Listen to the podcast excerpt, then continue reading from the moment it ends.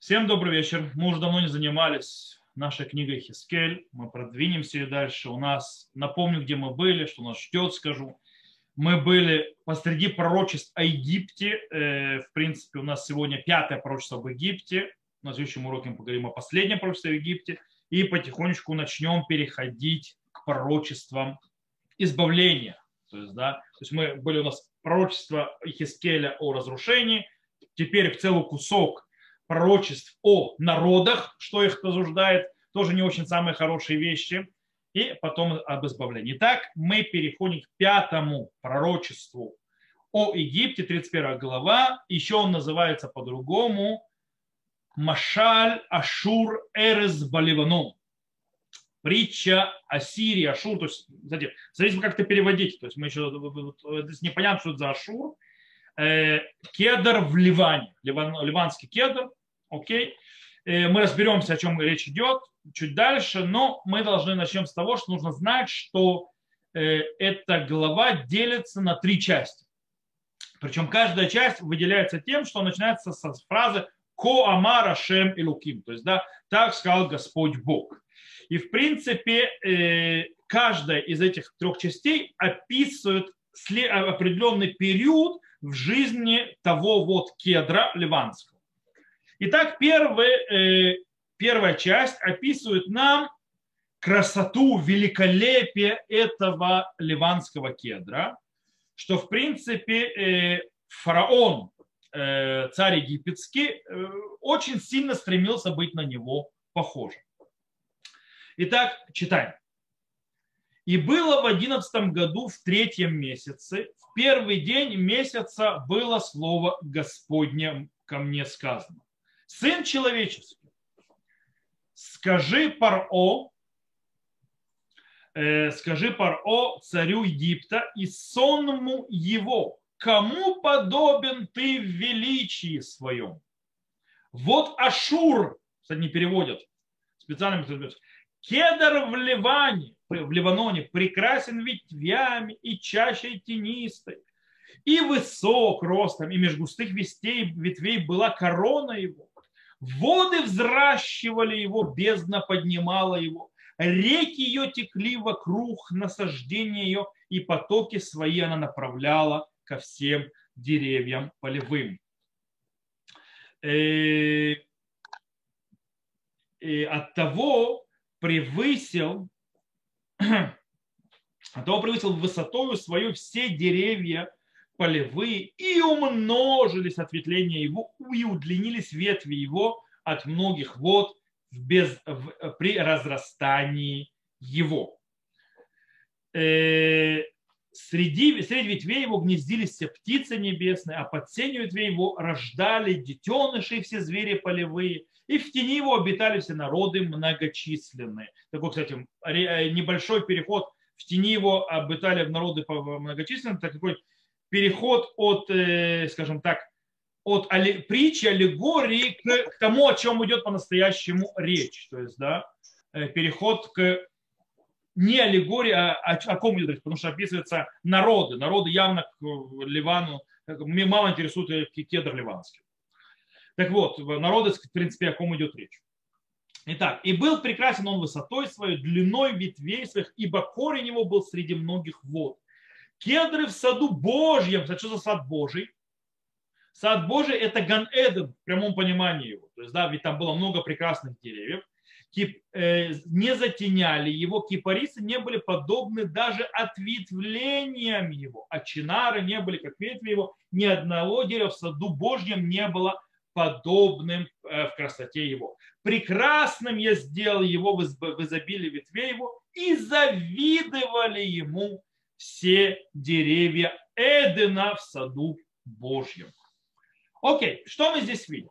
Во-первых, мы видим пророчество, которое было сказано через два месяца перед предыдущим, после предыдущего пророчества, и за два месяца до разрушения Иерусалима.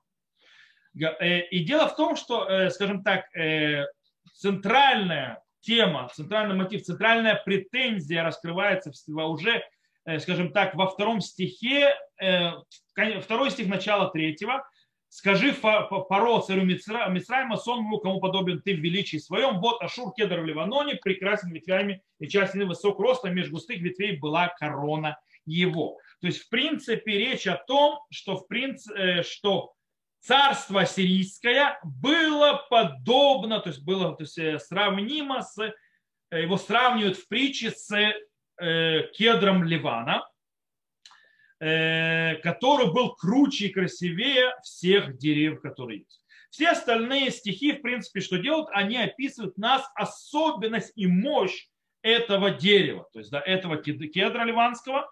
Описано, что он очень высок, что он красив, что у него много ветвей, что он был убежищем для животных, для птиц. То есть хотели животные, птицы рожать под его сенью в тишине и так далее, и так далее. И в принципе, более того, он поднялся с величием и высотой, и красотой над все его, скажем так, соратниками и друзьями, то есть другими деревьями, даже включая другие кедры. И тем более всевозможные другие виды кипариса и так далее деревьев. И после того, то есть, что не было ни одного дерева в божественном саду, похожего на него. И аж до того, что все деревья, как сказано в конце, то есть, да, и, и завидовали ему все деревья Эдена, что в саду Божьем. То есть, в принципе, есть что-то описание. Понятно, что это притча. Притча, которую мы еще скоро поймем, о ком идет речь, кто это такой у нас красивый, разветвленный, и такой у него под сенью его все там обитают. Но явная притча. Кстати, это притча и описание величия, красоты, мощи, могущества очень похоже на еще одно описание, которому мы уже учили, а точнее это по поводу того царя или главы князя Цора. Помните, мы уже учили о Цоре, это двадцать восьмая глава.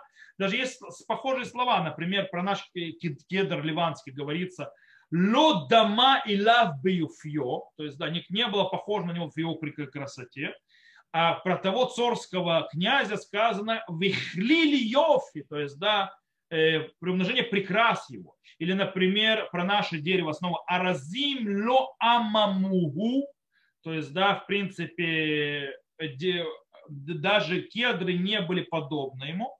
И вот... Здесь же, то есть про князя Цурского сказано «Гине хахама так миданиэль, коль сатум ло амамуха». То есть, да, то есть не было подобных тебе. То есть даже слова похожи. Или, например, еще. У нас сказано «Вейкану коль ацей эдин ашер бэган и луким». То есть, да, и завидовали ему все деревья в Эдене, в божественном саду. Это про наш ливанский кедр. А про князя Цура сказано «Беэден гам элоким гаита». То есть, да, ты был в Эдене, в божественном саду. Очень многие похожие вещи написаны. Что это нам показывает, чему это нам учит? Это очень, очень интересная вещь. Как, интересная вещь, как мы разбирали, как князь, царь Цора зазнался. Зазнался, то есть, да, он, он похож этому кедру ливанскому, был красив, богат, развит из-за торговли, цор и так далее, не было никому похожему, то есть никого не было похожего на него в его богатстве, его красоте и так далее. И он возвысился, то есть видел себя самым крутым. То же самое с этим кедром ливанским, то есть в этой притче. Он тоже разросся, он тоже такой вот крутой, он такой красивый, он такой и так далее.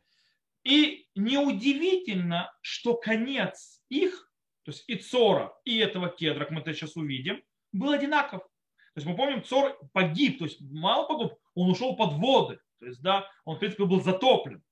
И тоже у нас происходит с кедром. Следующий у нас часть, это вторая часть, описывает нам в принципе, как падает этот кедр, скажем так, валится с большой своей высоты вниз, вниз, вниз. Давайте прочтем это, увидим. Итак, снова притча. Причем здесь в этой притче вы увидите, как притча, то есть аллегория будет э, идти вместе и, скажем так, переплетаться с тем, о ком аллегория. Это очень интересно. То есть оно будет между собой сплетаться один в одно. Это то есть, такой вот, и бывает литературный эффект, то есть э, пророчество. Итак, давайте прочитаем десятый стих в нашей тридцать первой главе. «Посему так сказал Господь Бог, за то, что возвысился ты ростом и поместил корону свою меж густых ветвей, и вознесло сердце его в величие его, и я дал его в руку могущественного из народов, чтобы, э, чтобы по делам его поступил он с ним, и за жестокость его изгнал я его. И срубили его чужестранцы, жесточайшие из, жесточайшие из народов, и повергли его на горы во все долины, пали ветви его, сломлены от ветвления его. Они во всех руслах рек земных, и сошли из-под, из-под сени его все народы земли, и покинули его. На обломках его обитают всякие птицы небесные, на ветвях его были всякие звери полевые. Для того, чтобы не возвышались ростом свои все деревья при водах, и не поднимали кроны свои меж густых ветвей, и не вставали могущественные к величии своем, все пьющие воду, ибо все они обречены смерти в стране э, пределов нижних, среди сынов человеческих, сошедших в могилу». Окей. Как мы сказали, грех этого кедра похож на грех царя, князя Цора. И, в принципе, удачи, достижения, высота, красота и так далее привели к тому, что появилась гордыня. Гордыня, которая подняла человека, то есть человека в процор, или это дерево, то есть наш кедр, ввысь, ввысь и дала слишком огромную самоуверенность в себе. Про ноги Цор, то есть да, про князя Цора сказано «Виигбаливавхабехейлеха». То есть и возвысилось сердце в твоем, то есть в начинаниях твоих, то есть в доблестях твоих. То есть ты слишком сильно загордился. Или гавали пхабиюфьеха, то есть да, возвысилось сердце твое из-за красоты твоей. Вот это сказано про Цор. У нас что написано? Верамлеваво бегаво, то есть да, и возвысилось сердце его. И возвысилось сердце его в его э, из-за его высоты.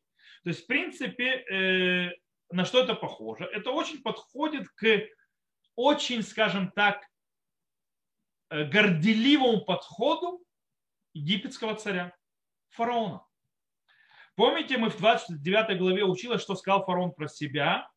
«Ашер амар ли юури вани аситани», то есть, да, который сказал «мне Нил, и я его создал».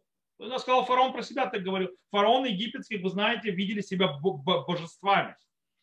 И в принципе, и тут очень интересная вещь. По-настоящему, если вы обратите внимание, то вторая часть начинается притча с небольшого отхода в начале. Есть притча, идет притча первой части, потом есть перерыв в самом начале нашей притчи, и переходит про того, кого идет речь, о ком говорится, и снова возвращается к притче. Смотрите, у нас идет сначала в, во втором лице, то есть обращение к кому-то. «Посему так сказал Господь, за то, что возвысился ты ростом», это второе, то есть это обращение к кому-то, «и поместил корону свою меж густых ветвей, вознесло сердце его». То есть вообще не плавный переход на третье лицо. То есть, значит, как бы переход, оп, и возвращение на... Сначала говорится кому-то, о кого, э, а, чья аллегория с кедром. И теперь снова возвращаемся к этому кедру. И мы это видим, что это повторяется постоянно. Смотрите, это переплетается. Допустим, э, есть постоянно намек из первой части, где была аллегория, во второй части о ком аллегория. Например, У, вас, у нас есть э, четвертый стих, то есть, да, воды взращивали его, бездна поднимала его и так далее. Э, а у нас в двенадцатом стихе, похоже, смотрите, сказано, и срубили его чужестранцы, жесточайшие из народов, повергли его на горы, долины, павели ветли его и так далее. Чужестранцы, это говорится не о дереве, то есть, да, потому что дереву по-настоящему какая ему разница, кто его рубит. То есть, да, почему? То есть это явно не... Это говорится о ком-то, о человеке или царстве, с которым произойдет. Или, допустим, пятый стих говорит следующее. от того, э, э, превысило сто свое все деревья полевые, умножились ответвления его и удлинились ветви от многих вод при разрастании его. Или у нас на фрулглотав, то есть да, у нас обратное, что происходит с ним, э, пали. И сломленного ответвления его, они во всех руслах рек земных сошлись под сенью его, все народы земли покинули его. Кстати, это будет сравнение уже. То есть я могу продолжать, то есть, если вы просто поставите, очень, я плохо, я не сделал таблицу. Если бы я сделал вам таблицу, как всегда я вам показываю, я вам показал, то есть как первая часть стоит напротив части, первая часть напротив части. Что здесь происходит? Падение этого кедра, то есть, да, и его, скажем так, унижение, которое с ним происходит, приводит... Э, сначала он был такой великий-великий, а потом от него все убегает. То, что ему было хорошо, все от него это убегает. Это показывает очень важную вещь, которую стоит выучить из этой аллегории, из этой притчи. Нет места никакой гордыни никому, созданному в этом мире. То есть, да... Даже если человек, то есть дерево, человек и так далее уверены полностью в, в себе. То есть, да, они находятся в месте, где текут воды, и они понимают, у них огромная сила и так далее, они должны запомнить одну простую вещь. Они смертны. Как говорил э, у Булгакова Воланд, самая то есть, большая трагедия – внезапно смертны. Это, кстати, нас то, что научила корона. То есть, да, со всем нашим величием это пришло маленькое непонятно что и разрушило весь тот мир, который мы знаем. То есть вся гордыня, вся величие нашего развития и так далее, какие мы велики, как у нас медицина и так далее, пришла и разрушила нам все. Все, что мы знали. И это то же самое. То есть да, все, что сотворено в мире, ему нечего гордиться, даже если он сейчас стоит на огромной силе, в конце это заканчивается. Он смертен. Таким образом, как я сказал, на этом этапе постоянное переплетение притчи и о ком притча, то есть, да, они сплетаются постоянно. С одной стороны, мы сказали, мы говорим до сих пор про кедр, но здесь явно очень много выражений, которые связаны с описанием о ком притча, то есть о чем говорится, о ком аллегория. То есть, понятно, как мы сказали, что рубление дерева всякими народами, для дерева не важно, кто его рубит. И жестокими народами. Важно это для человека, что происходит.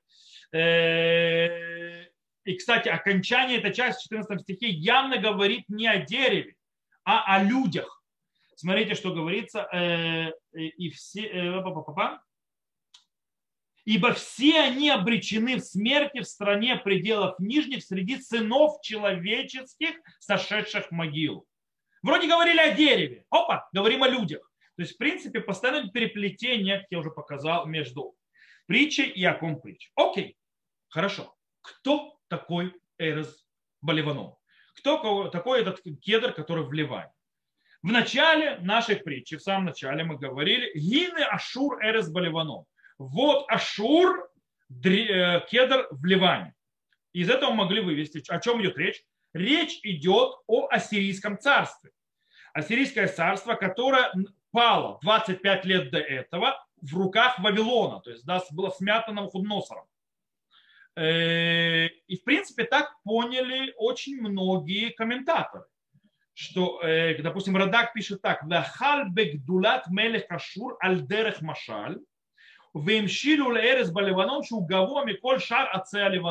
говорит, и начал про величие царя ассирийского, то есть в виде аллегории, сравнив его с кедром в Ливане, который высокий, чем любые другие деревья во всем Ливане. Кедр ливанский, он очень высокий.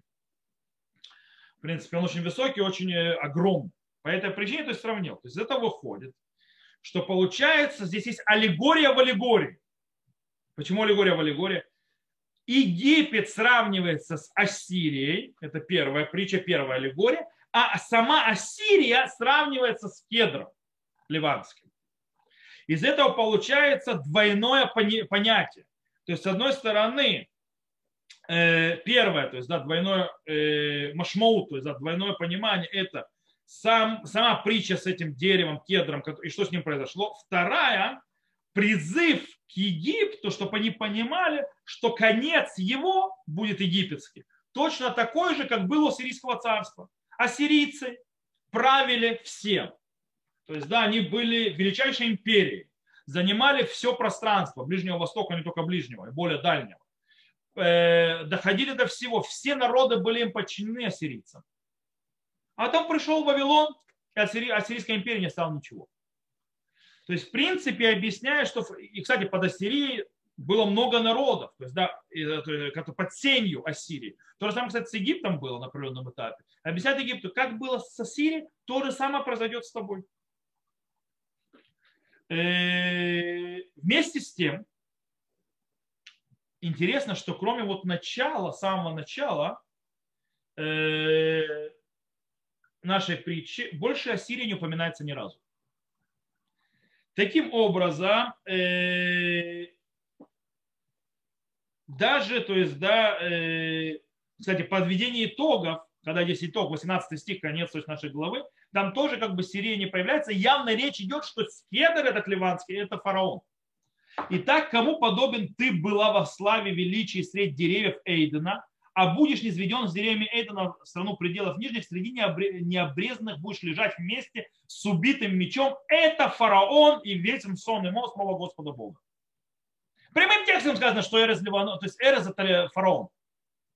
Так это Сирия, фараон, с кем сравнение? Единственное, есть те, которые предложили, что Ашур это не Ассирия, это Ташур, это вид дерева. Я не помню, как по-русски называется. Да, так я не понял, что это за дерево по-русски, но это вид дерева. То есть, да, э, то, что называется, есть Баташурим и э, Китим, то есть критских стров есть какое-то дерево, которое называется Баташурим. Э, окей. Это, кстати, в дат микра приведено, что это имеется в виду дерево. Э, таким образом, если мы идем, что речь идет о дереве в начале, то э, ясно, что у нас есть одна притча о фараоне. То есть о фараоне, о Египте, и сравнивается Египет, египетское царство в своем прекрасе, в своей красоте, величии и так далее к дереву великому, красоте дерева великого и к судьбе, которая ждет это дерево, то, то же самое судьба ожидает и Египет. И, кстати, и это тогда, если это так, то есть речь идет об Египте, то все выравнивается и складывается во все предыдущие пророчества, которые говорились об Египте, что Египет зазнался, фараон слишком сильно вознесся и загордился, по этой причине он упадет, по этой причине он будет разрушен. Окей. Вторую часть мы закончили. Переходим к третьей части. Третья часть говорит, то есть мы сейчас увидим, что то, что мы прочитали о падении кедра, это только начало. То есть это только начало. Это начало этого этапа. Следующий этап. Речь идет о продолжении падения кедра, который спускается в Шеоль. Шеоль в преисподнюю. То есть можно перевести это так. Давайте прочитаем. Это, в принципе, окончание нашей главы. Она, она короткая относительно. Так сказал Господь Бог. В день шествия его в Шеол. Шеол – это преисподня по-настоящему. То есть, в принципе, царство мертвых, так называемое. То есть, то, что люди считали. То есть, место, которое под землей. Там находятся мертвые. Там они обитают. Как сказал, кстати, Яков. Помните, то есть, да... в Киеред и Эльбни Эвель Шиола, то есть да, спущусь в, в, в преисподнюю в, за сыном моим в траур. То есть, да, то, то есть, траур, то есть, в принципе, жизнь моя закончится трауром. То есть спуститься в Шиоль – это спуститься в преисподнюю, то есть в, в место там, где мертвые. Так вот, так сказал Господь Бог, в день совершения его в Шиол одел, я бездну трауром по нему покрыл ее. О! Класс. Это перевод вообще один из комментариев, а не перевод настоящего написанного. Потому что написано так. То есть,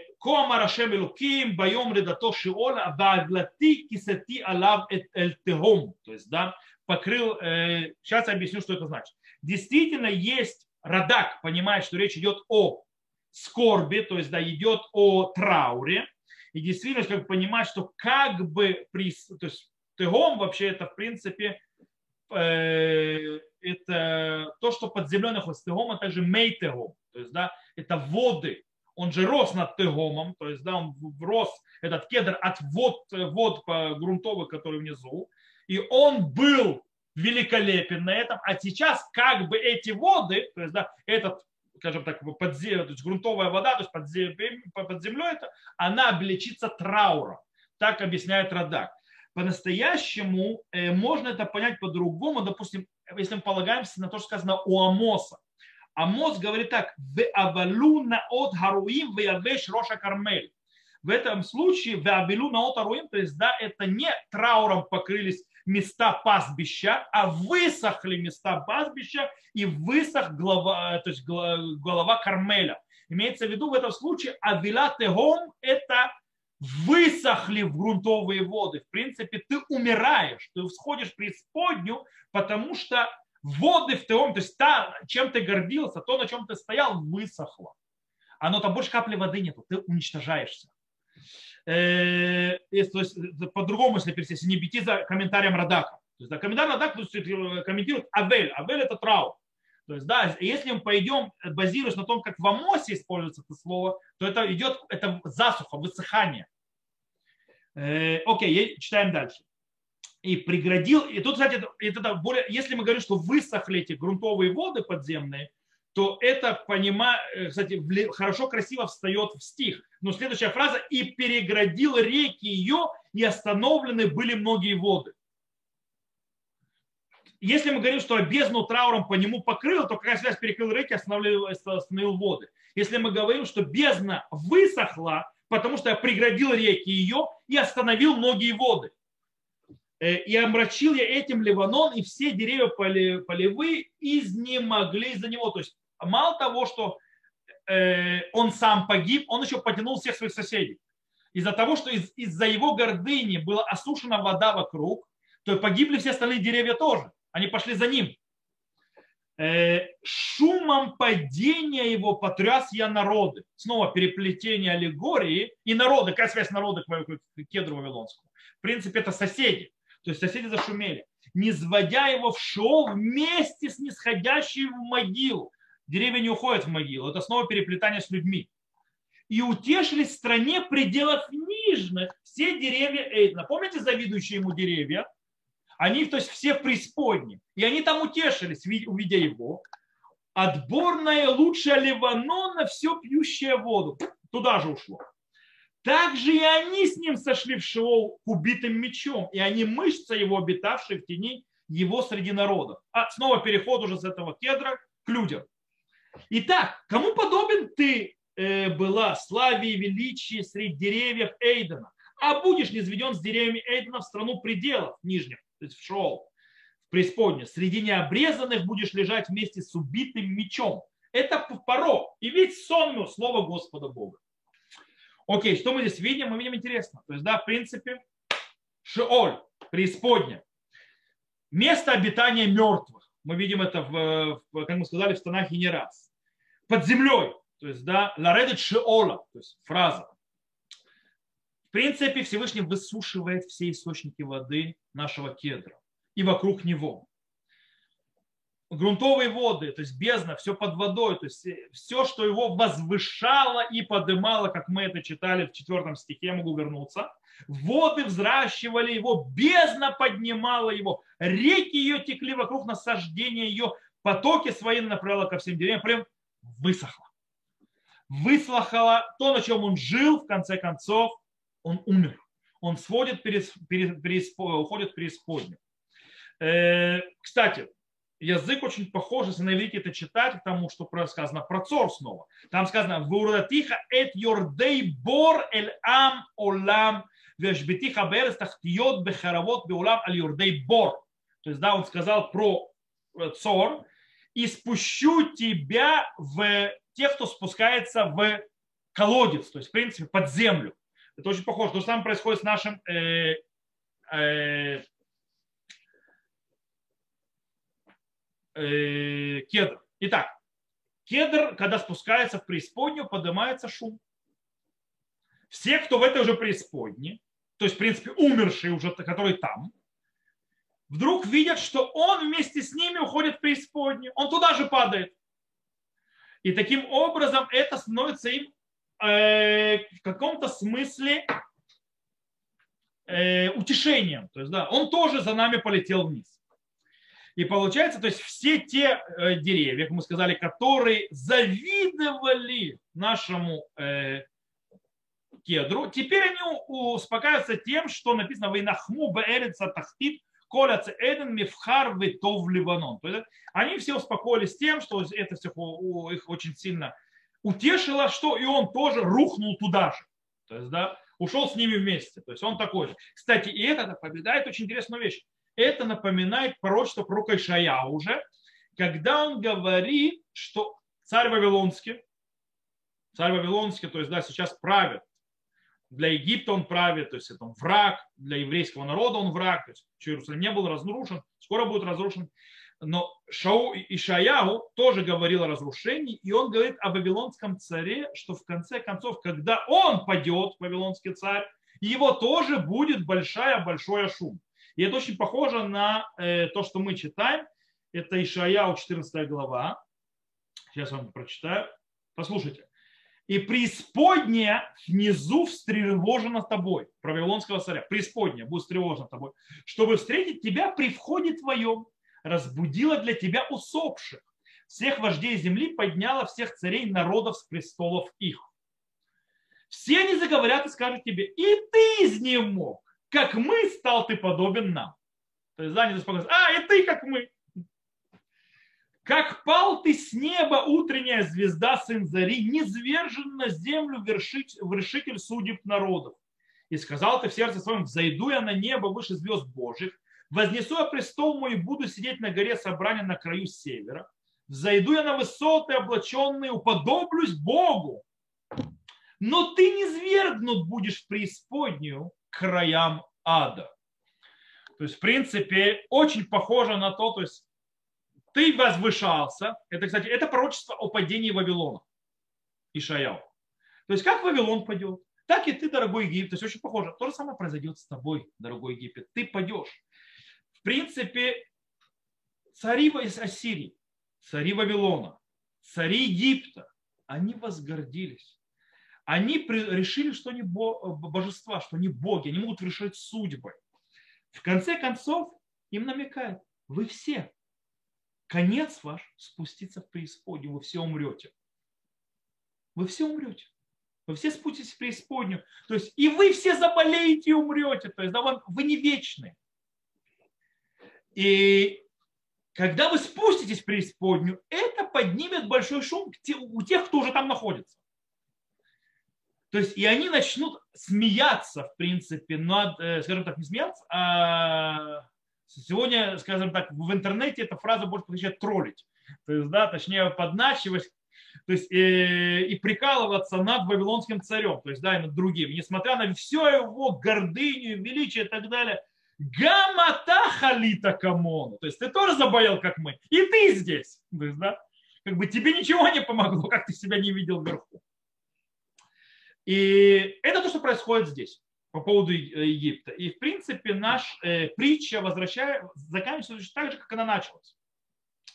Наша притча началась с того, что во втором стихе говорится «Веальмида мида каха упаров и коль гамуна вну машем и луким» и так далее. Э, э, да, да, да, да. Стоп, я вышаял. Если Йехезкель открою, пять секунд, есть перевод.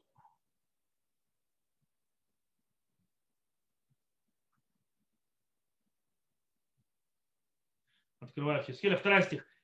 «И скажи паро царю египетскому, сон его, кому подобен ты в величии своем». Второй стих, начало притчи. Окончание притчи, восемнадцатый стих. Возвращаемся туда же. «Эльми дамита каха, пупаров и коля мунавну машем руки». Та же почти фраза. «Кому подобен ты был во славе величии, величии, это паро, и ведь сон ему слово Господа Бога». То есть, в принципе, в конце концов, это нас учит, говорится в пятом пророчестве с этой притчей. Гордыню умерь, смертный. В конце концов, ты не вершишь народа. Тот, кто вершит всем, ты Всевышний. И твоя гордыня тебя же доведет до конца. Ты станешь посмешищем. То есть то, что тебе казалось, поднимает тебя, в конце концов, то это то, что тебя и погубит. И гордыня очень плохая вещь. И, кстати, это то, что то есть это говорится к египетскому, то есть и к народам и так далее, которые возгордились, об этом говорит Йехезкель. Мы можем себе тоже это взять. То есть, да, нужно помнить всегда, когда ты гордишься э, всеми своими достижениями, никогда не забывай, кто тебе это дал. Иначе тебе об этом намекнут и напомнят. Это так, если перевести, то просто наши дни. Тебе всегда напомнят, что кто тебе это дал и почему тебе нечем гордиться. Не, можно быть довольным, сделанным и так далее, но, скажем так, умеренно, с чувством, с толком, с расстановкой. Иначе станешь посмешищем. То, э, на этом мы сегодня закончим. Бейзрат Ашем мы продолжим изучение Йехезкеля дальше, на следующих неделях. Э, всем, кто нас смотрел записи, всего хорошего. До встречи. Увидимся.